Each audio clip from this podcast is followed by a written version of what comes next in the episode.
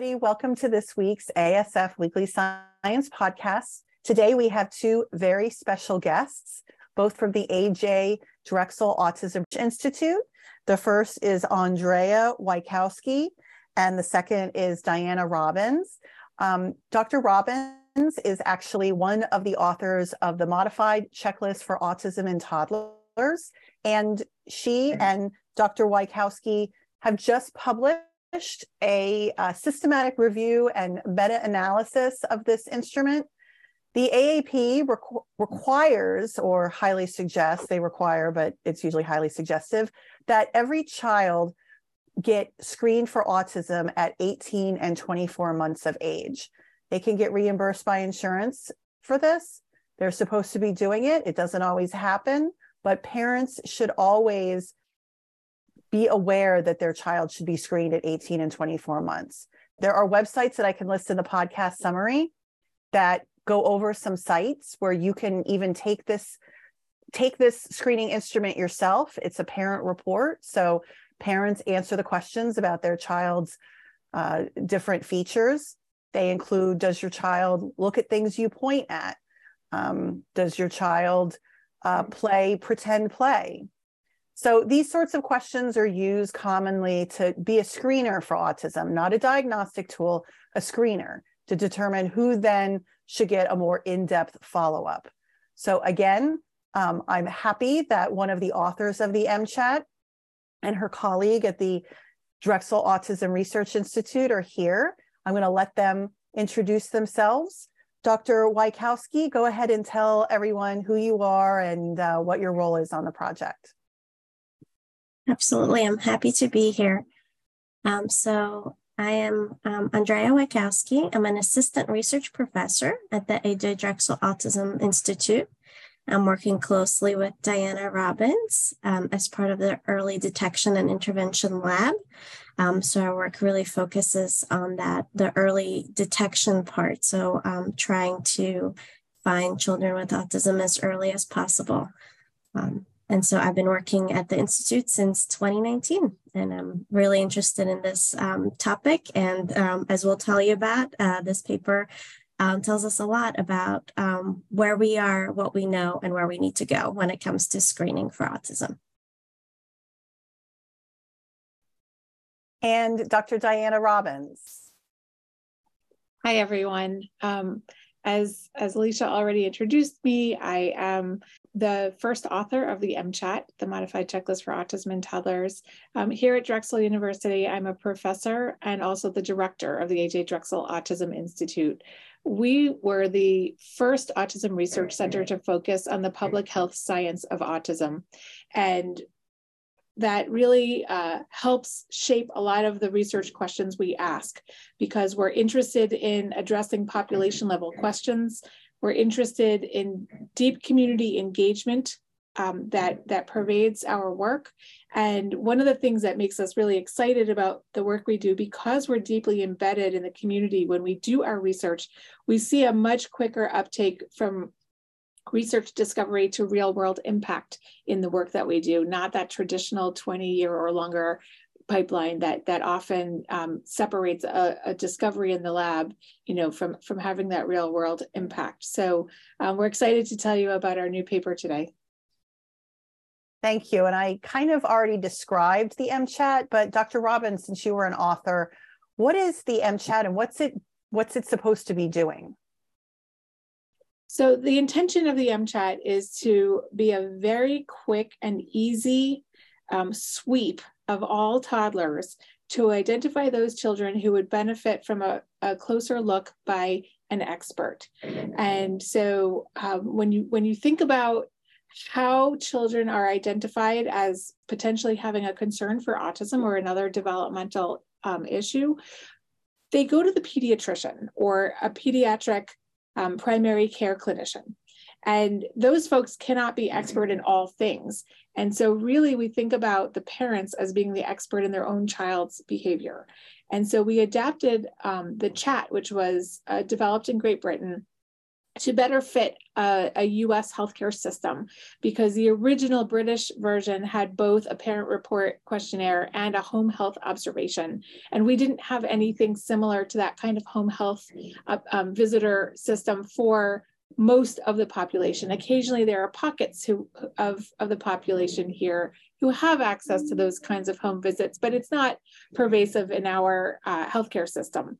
And so um, with the permission of the authors, we modified it. That's the M in MCHAT and, and enhanced the types of questions we asked parents about to get a very clear snapshot of their child's strengths and also potential areas of challenge. And as, as you mentioned, there's a big difference between a screener and a diagnostic tool. Screeners are think about casting a broad net where you're just bringing in the subset of children in the population who need a closer look. You're not making decisions at that point about whether somebody has or does not have a specific diagnosis. You're just flagging those children for, for a closer look by some experts. And that's really how, how the screening tool is designed to identify the children who might be at higher likelihood of autism. That's a great explanation.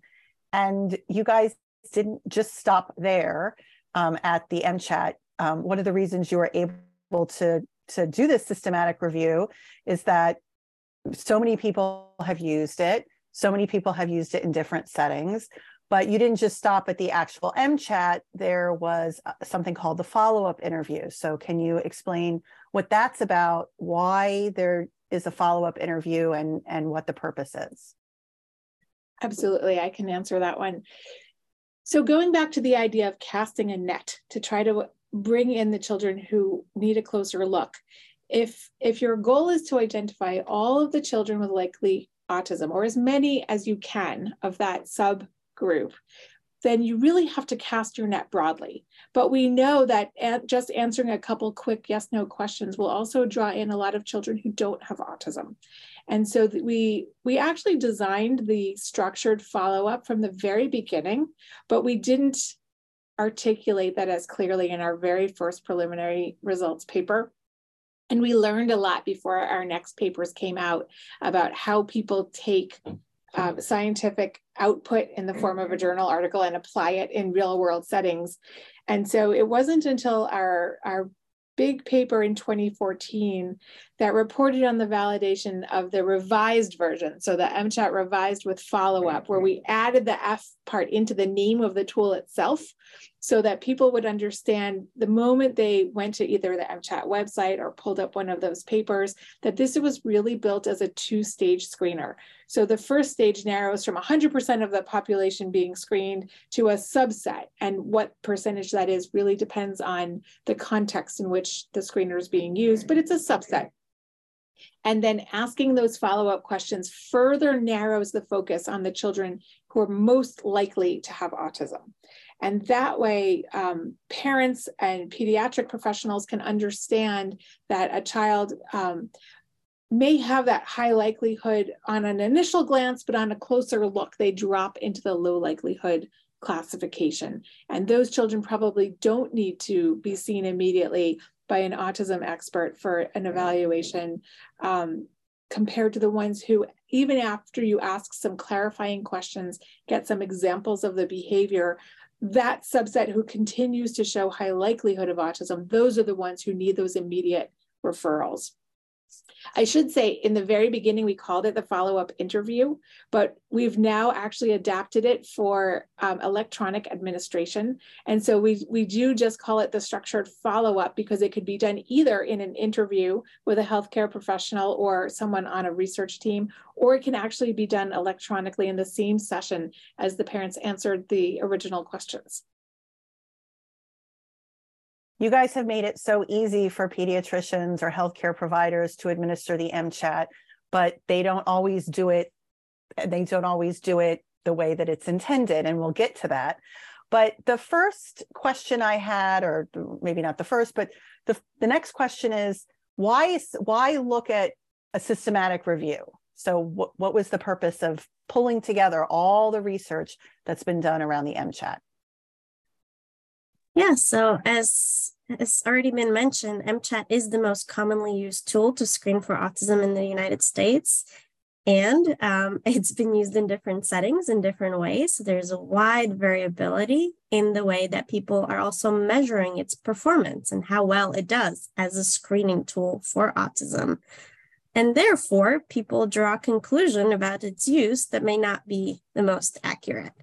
So we really wanted to systematically look at what factors are there that can impact how well the screener, the MCHAT performs in terms of identifying children with autism. And you use some terms that we're going to talk about um, throughout this podcast. And so I figured it's time to maybe clarify what they are. One of them is FN for false negative, and another one is FP for false positive, and sensitivity and specificity. So these are measures that some of the researchers that studied the MCHAT that are included in the systematic review used. So can you give the listeners a little sense of what those terms mean? Absolutely. Yeah, so in terms of these outcomes, what we look at is MCHAT's ability to detect autism when, when autism is truly present. So this is sensitivity, ability to detect autism when it's truly there. We are also looking at MCHAT's ability to rule out autism when autism is not present, and this is specificity. And the way these two are calculated is by looking at combination of the screening outcomes. So this is screener saying positive or negative, and the diagnostic outcome, so autism or not. And it's this combination of the screening outcome and the diagnostic outcome that gives us that sensitivity and specificity. So uh, to go into some of these specifics, what we can have is true positive outcome, which means that the MCHAT result was positive, so showing how high likelihood of autism, and the child was diagnosed with autism. So that's a true positive case. Can have true negative, where the MCHAT result was negative, so there was low likelihood of autism, and the child was not diagnosed with autism. So this is a true negative case. That's then we come into these false positive and false negatives. So false negative is when the MCHAT result is negative. So there is low likelihood of autism, but the child was actually diagnosed with autism after a full evaluation. So this was a false negative case. And then lastly, we have false positives where the MCHAT result was positive, so high likelihood of autism, but after the evaluation, the child was found to not have autism. And so the way we calculate sensitivity and specificity is looking at the combination of these. So sensitivity, again, is the tool's ability to detect autism when truly present.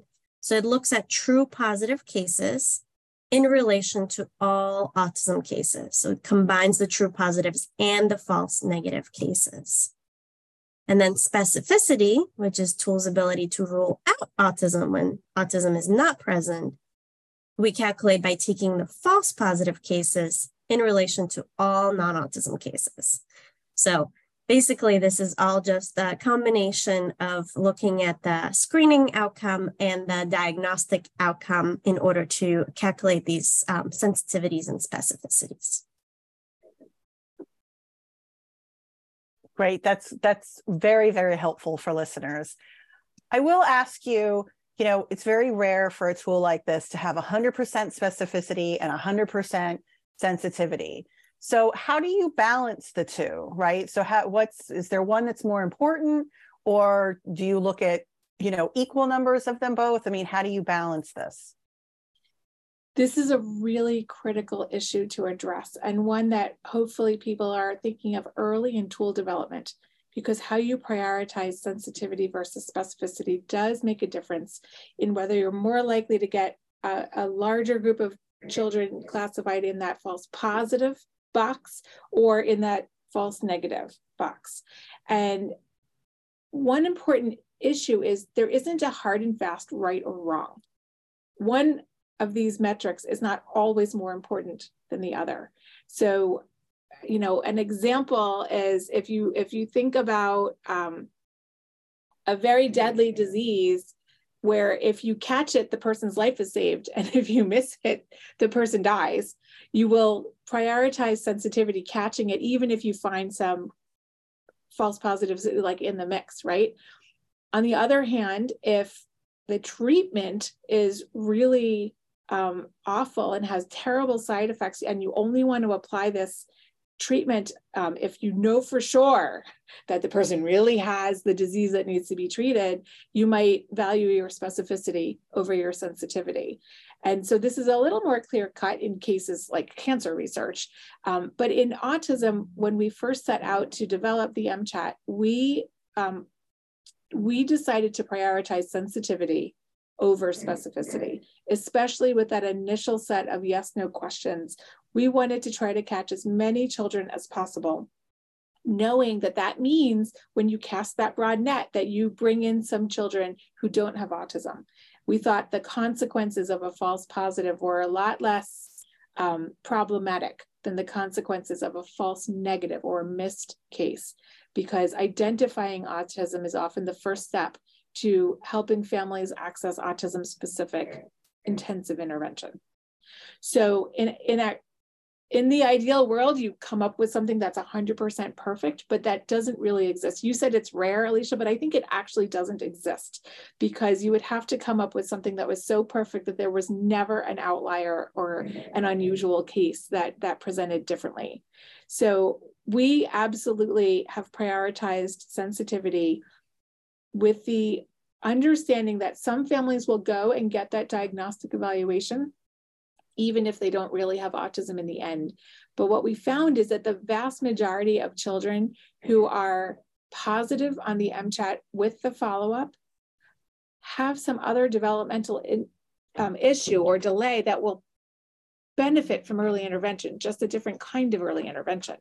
And so the number of kids who are typically developing who are who are false positives is very low. So there's not a lot of extra resources being diverted to children who don't need it. In, in the case of following up and making referrals for children who are positive on the MCHAT um, with, with follow-up. That makes sense. I know that there has been some debate over whether too many kids who don't have autism who screen positive, not just on the MCHAT, but on a number of different screening tools, whether that's clogging up the system. I happen to agree with you in that it's better to, I guess the term is better to be safe than sorry and to capture as many as possible. But I just wanted to let people know that there is that other side and that there's some fear that that will um, clog up the system, which again, we're not talking about putting every child through diagnosis. We're still talking about putting a subset of children through diagnosis. Right. And actually, Andrea has a, a, neat acronym to help remember the difference between specificity and sensitivity. Good. This is not mine. This is taken from a paper, oh. but it's um, SPIN, meaning a highly specific test, if positive, rules in disease. So that's so the SP for specificity in it rules it in yes if, if it's positive. And then SNOUT, which is highly sensitive test, if negative, rules out disease. Okay, I'm writing this down because I'm gonna I'm gonna keep it on hand. I had right, not the heard that SN for sensitivity. It's it was very clever whoever came up with it. No, I'm gonna I'm gonna keep it because I always get those two mixed up. So you know what, Alicia, you're in good company because manuscripts from very senior experts in the field who accidentally mix them up a little bit. So it happens. And I will say it gets even more complex because there's also positive and negative predictive value, which we're not going into as much in the paper, but just understanding that that there are values other than these two metrics that help us understand how to utilize a tool in the real world and it's it's complex for a reason because humans are complex and it's not always so easy. There's no blood test or or quick you know medical exam that says definitely it's autism or definitely it's not autism. It it's it's much more complex. And when i said rare i was kind of thinking i was kind of lumping it all in with like the medical exams for like the screeners for say, well, I guess no screener, but I was thinking about, you know, a screener for a cancer, right? So even those aren't perfect, but I'm actually thinking of diagnostic tests. So screeners by nature are probably imperfect, period. Right. I mean, a good medical analogy is a mammogram. Mm-hmm. So when you get to a certain age, you're supposed to go get a mammogram, and they know that sometimes mammograms find something, they see something, and you go and get a biopsy and it's negative. Right? That's a false positive mammogram. But it was good that you got it checked out just in case. A false negative is sometimes a mammogram doesn't show a lump, and then suddenly somebody has the breast cancer after all. Yeah. And the, the thing is the mammogram can't be perfect you can't be certain that because the mammogram was negative that you're cancer free certainly not forever um, because things things change over time mm-hmm. and that's actually one of the issues we're going to talk about in our um, our findings about how how far out you're looking for that autism that's a good that's a good point um, so actually, one of the great things that's happened is that the MChat has been translated and it's used worldwide. So um, if it hadn't been translated, it would only be used in English speaking countries, but in fact, it's been translated to many different languages. So this allowed, and it's been published in different languages. So this is great because you collected metrics on the use of the MChat, the follow up interview, the sensitivity and specificity, and you included about 50 studies around the world. Um, some of them were low likelihood, which is mostly toddlers, and some of them were high likelihood, which is like siblings or preemies. So some studies used the follow-up interview. Um, there were a range of ages tested, and some were using different study designs.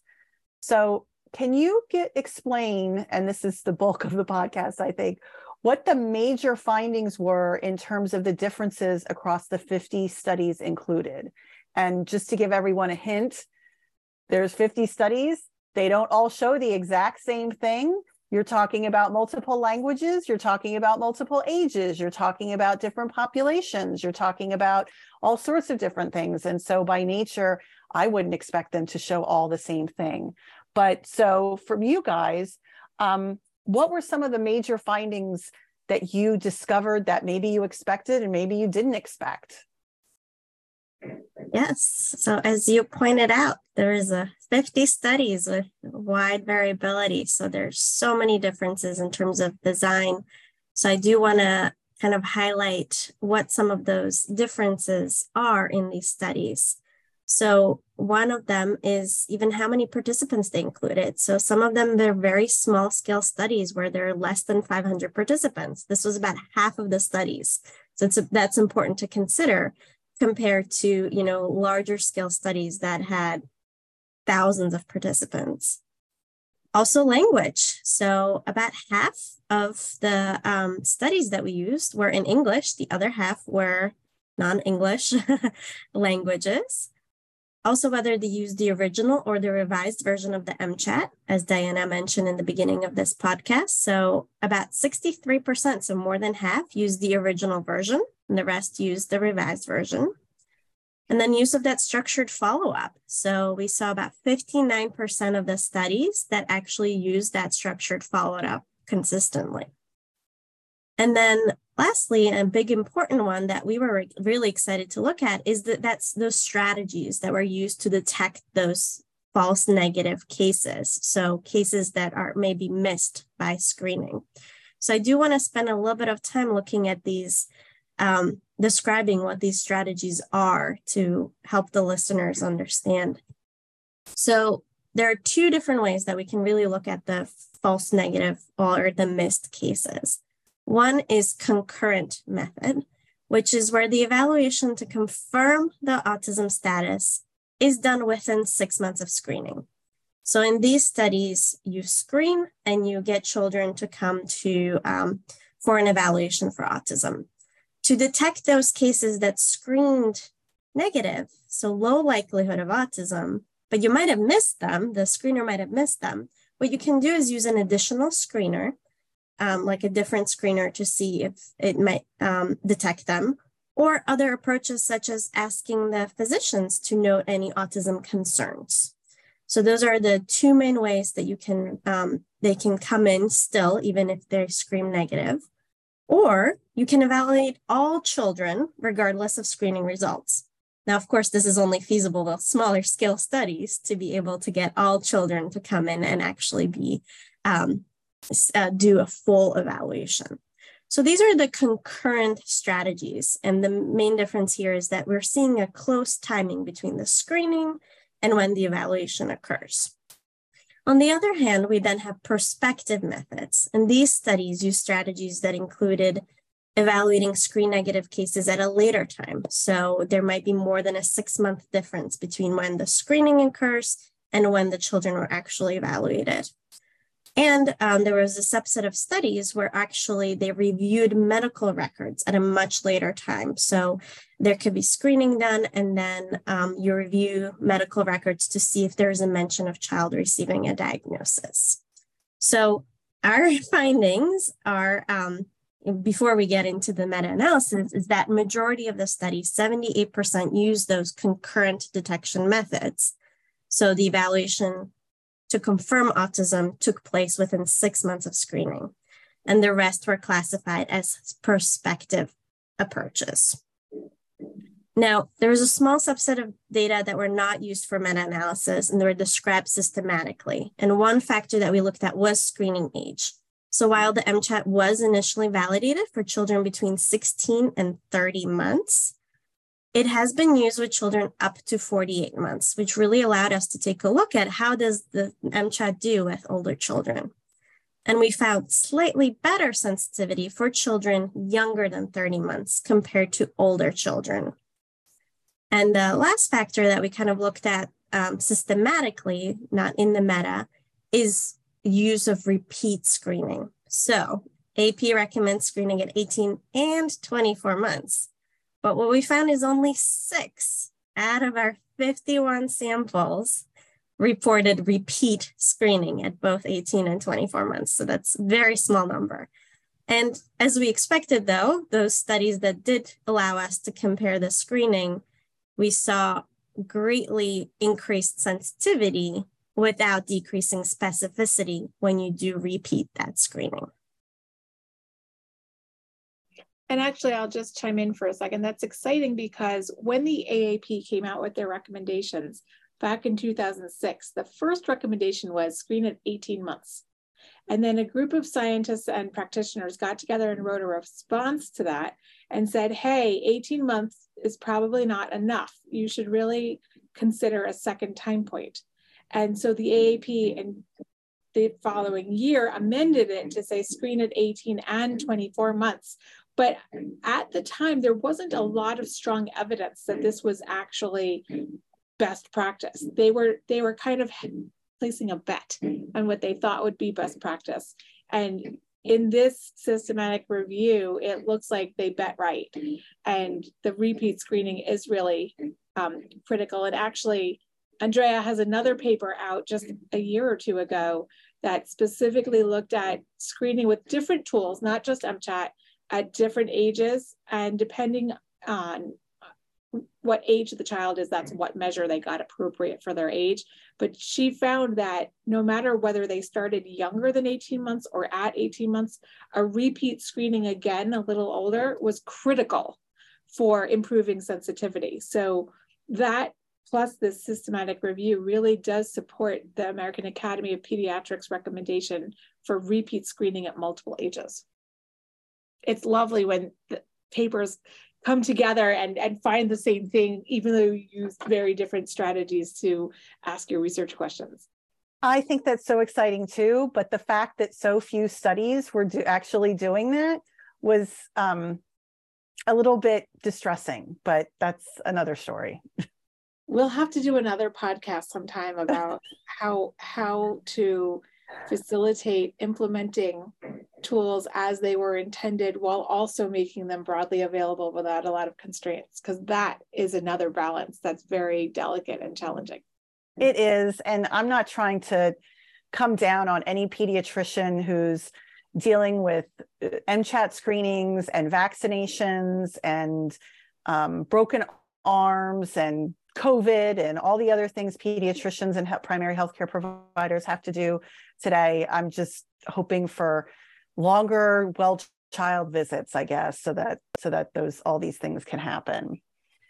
Um, the other thing you did besides the meta uh, besides the systematic review, sorry, was a meta analysis, which is crassly put, you take the data from the different studies and you kind of look at it as one big group. What did what did you find? Yes, so we have some exciting findings. We found that there's large degree of variability, of course, in terms of the performance of MCHAT to detect autism, depending on the study populations and use types. So in particular, we found stronger performance of the MCHAT when that case confirmation to find the false negative cases is concurrent, meaning that the screening and diagnostic confirmation are close in time versus prospective when there is a larger gap between the screening and the um, diagnosis. And so stronger performance with those concurrent strategies. Um, we also found stronger performance in low likelihood cases, meaning population based samples, versus high likelihood samples, such as children with older sibling with autism, for example, or preemies, as you mentioned earlier. In addition, some other factors that influence performance of the MCHAT included use of non-English translation of the tool, so better performance with non-English translations, and the size of the study sample with larger studies um, having better performance, and of course the use of the follow-up interview or the follow-up um, screener. So there you would have higher performance of MCHAT. What this demonstrates is that the way the tool function is really not static, but depending on the context and the way that you use it, um, really matters in terms of how well the screener performs. However, having said that, overall, the pooled sensitivity and specificity across these studies are both high. So it's 83% for sensitivity, 94 for, for specificity across all of these studies. So this really shows that MCHAT is a valid tool to use for screening for autism, especially when it's used as intended.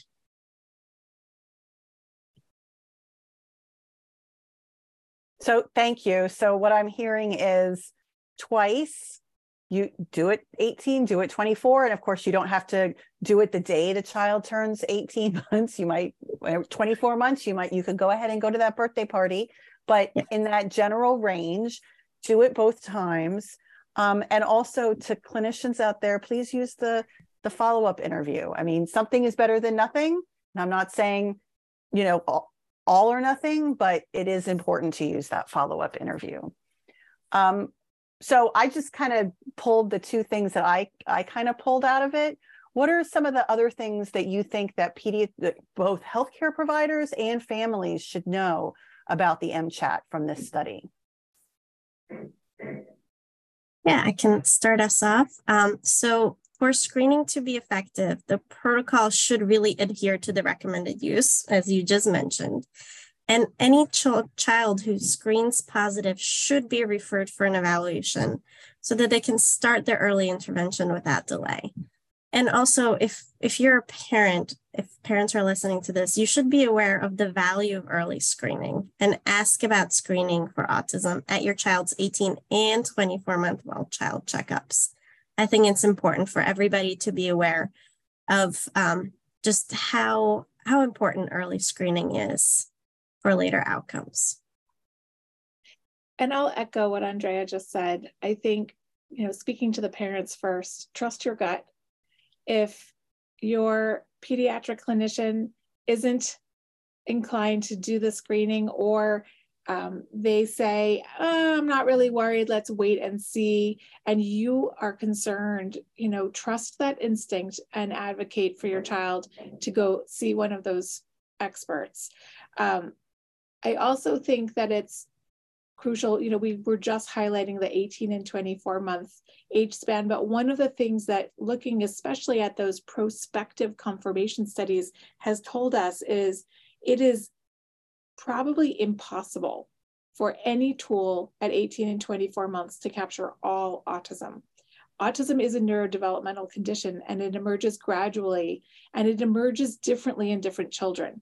And so just because you get the all clear at 18 and 24 months doesn't mean that you should be certain that autism couldn't emerge later on. There may be subtle warning signs that are just difficult to detect when they're that young. There may be other contextual factors like maybe pandemics that make it harder to identify which children um, really might be developing along an autism trajectory. And so, even among older children, I would say to both parents and professionals if something makes you worried about whether a child um, is really showing their best potential, whether their needs are being met whether it's through healthcare or through education or through social engagement with their peers, act on it at any age and it, it could be beneficial. And, and one tool can't be the, the one and only thing you rely on. And so, so folks should absolutely act on a positive screen and have have their child looked at but they should also act even if the screener is negative and there are concerns either while they're still toddlers or as they get older and the social demands um, increase you know as as they're aging and getting more sophisticated with their peers. I couldn't have said that better myself. Um, one of the things to realize also is that when you have greater sensitivity, you may also be pulling in non-autism, but things like language delay and developmental challenges, which also need to be identified early um, and dealt with early so that the child has the best possible outcome. So it doesn't always mean autism, it could mean other things, and those are important too. So the website that I, will go ahead and put a plug in for the website, it's called mchatscreen.com. Um, and you can go in, you can take the MCHAT, and if you have a child who's around 18 or 24 months of age, sometimes it's a good idea to do that and then just put it in front of your your primary care provider and say, listen, we need to talk about this. This is the report. So um, is there anything about this I missed or something you want to share with the audience about the study that we didn't get to touch on? I think you covered quite a lot of ground in a, in a pretty short podcast. well, you guys did. You covered all the ground. So I want to thank you both and invite you to be on another podcast when we talk about different tools um, and how, you know, making sure everybody uses them and accepting that people aren't going to use them perfectly is a is a balance that we kind of need to to reach. So thank you Absolutely. both. And uh, I hope everyone enjoyed listening to the latest and greatest on the MChat. Thank you very much.